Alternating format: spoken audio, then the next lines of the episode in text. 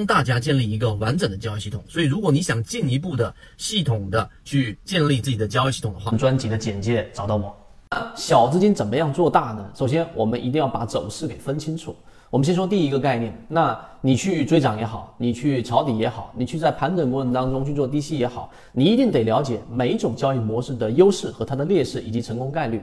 我们第一个先了解什么叫做走势，走势分为上涨、盘整和下跌。那走势它一定有一个前提，就是要有周期。如果你不去限定它的周期，你没有谈到它的这个级别，是没有所谓走势而言的。例如说，我们在谈论三十分钟级别的走势的时候，它一定就是框定在三十分钟这一个级别上，而不是日线级别。那我们谈到日线级别，就必须是日线级别。这种情况之下，在同一级别才有所谓的走势，这是第一个要明确的。如果没有谈到级别而去谈走势，那几乎就是没有任何结果的。这是第一点，我们要明确的。第二个，对吧？你现在想，作为小资金做大最大的或者说最快速的、最稳性高的买入手法是哪一种走势呢？那我们来给大家讲，到到末位的时候，你一定会有答案。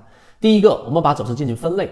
第一种就是我们所说的这一种叫做陷阱的陷阱式。第一，上涨下跌，下跌上涨，就是 V 型反转，这是第一种陷阱走势。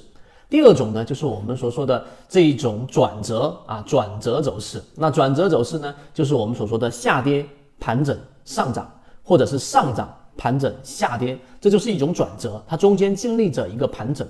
第三种呢，就是我们叫做中继式啊，中继式就是上涨盘整上涨，还有一个是下跌盘整下跌，一共六种走势。那这六种走势当中呢，哪一种利用率更高？你其实暂停视频可以想一想。那答案我们肯定最希望买到时间利用率最高的就是 V 型反转下跌上涨了，对不对？但是呢，第三点你要捋清楚，真正能帮我们赚钱的连接上涨走势的这一些交易当中，最好的买入手法就是下跌盘整下跌。为什么这样说呢？因为下跌盘整下跌这种走势当中，再有连接的一个就是我们说的微型反转上涨是赚钱的，再有一个就是下跌盘整下跌，这是亏损的。只有这种方式是亏损的。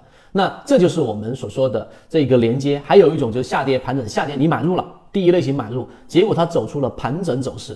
所以你会发现，这三个连接当中，只有下跌盘整下跌形成一个中枢之后再下跌，这种情况之下才是亏损的。否则中枢对吧，形成一个中枢的衔接，或者形成一个 V 型反转，你都是赚钱，或者是即使是不赚钱，也都是我们所说的这种平本的。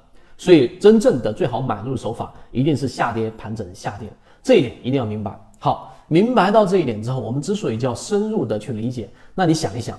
下跌盘整这种走势，连接下跌的这一种走势，有它的上一笔，它上一个走势是什么？有可能是什么？那只有两个。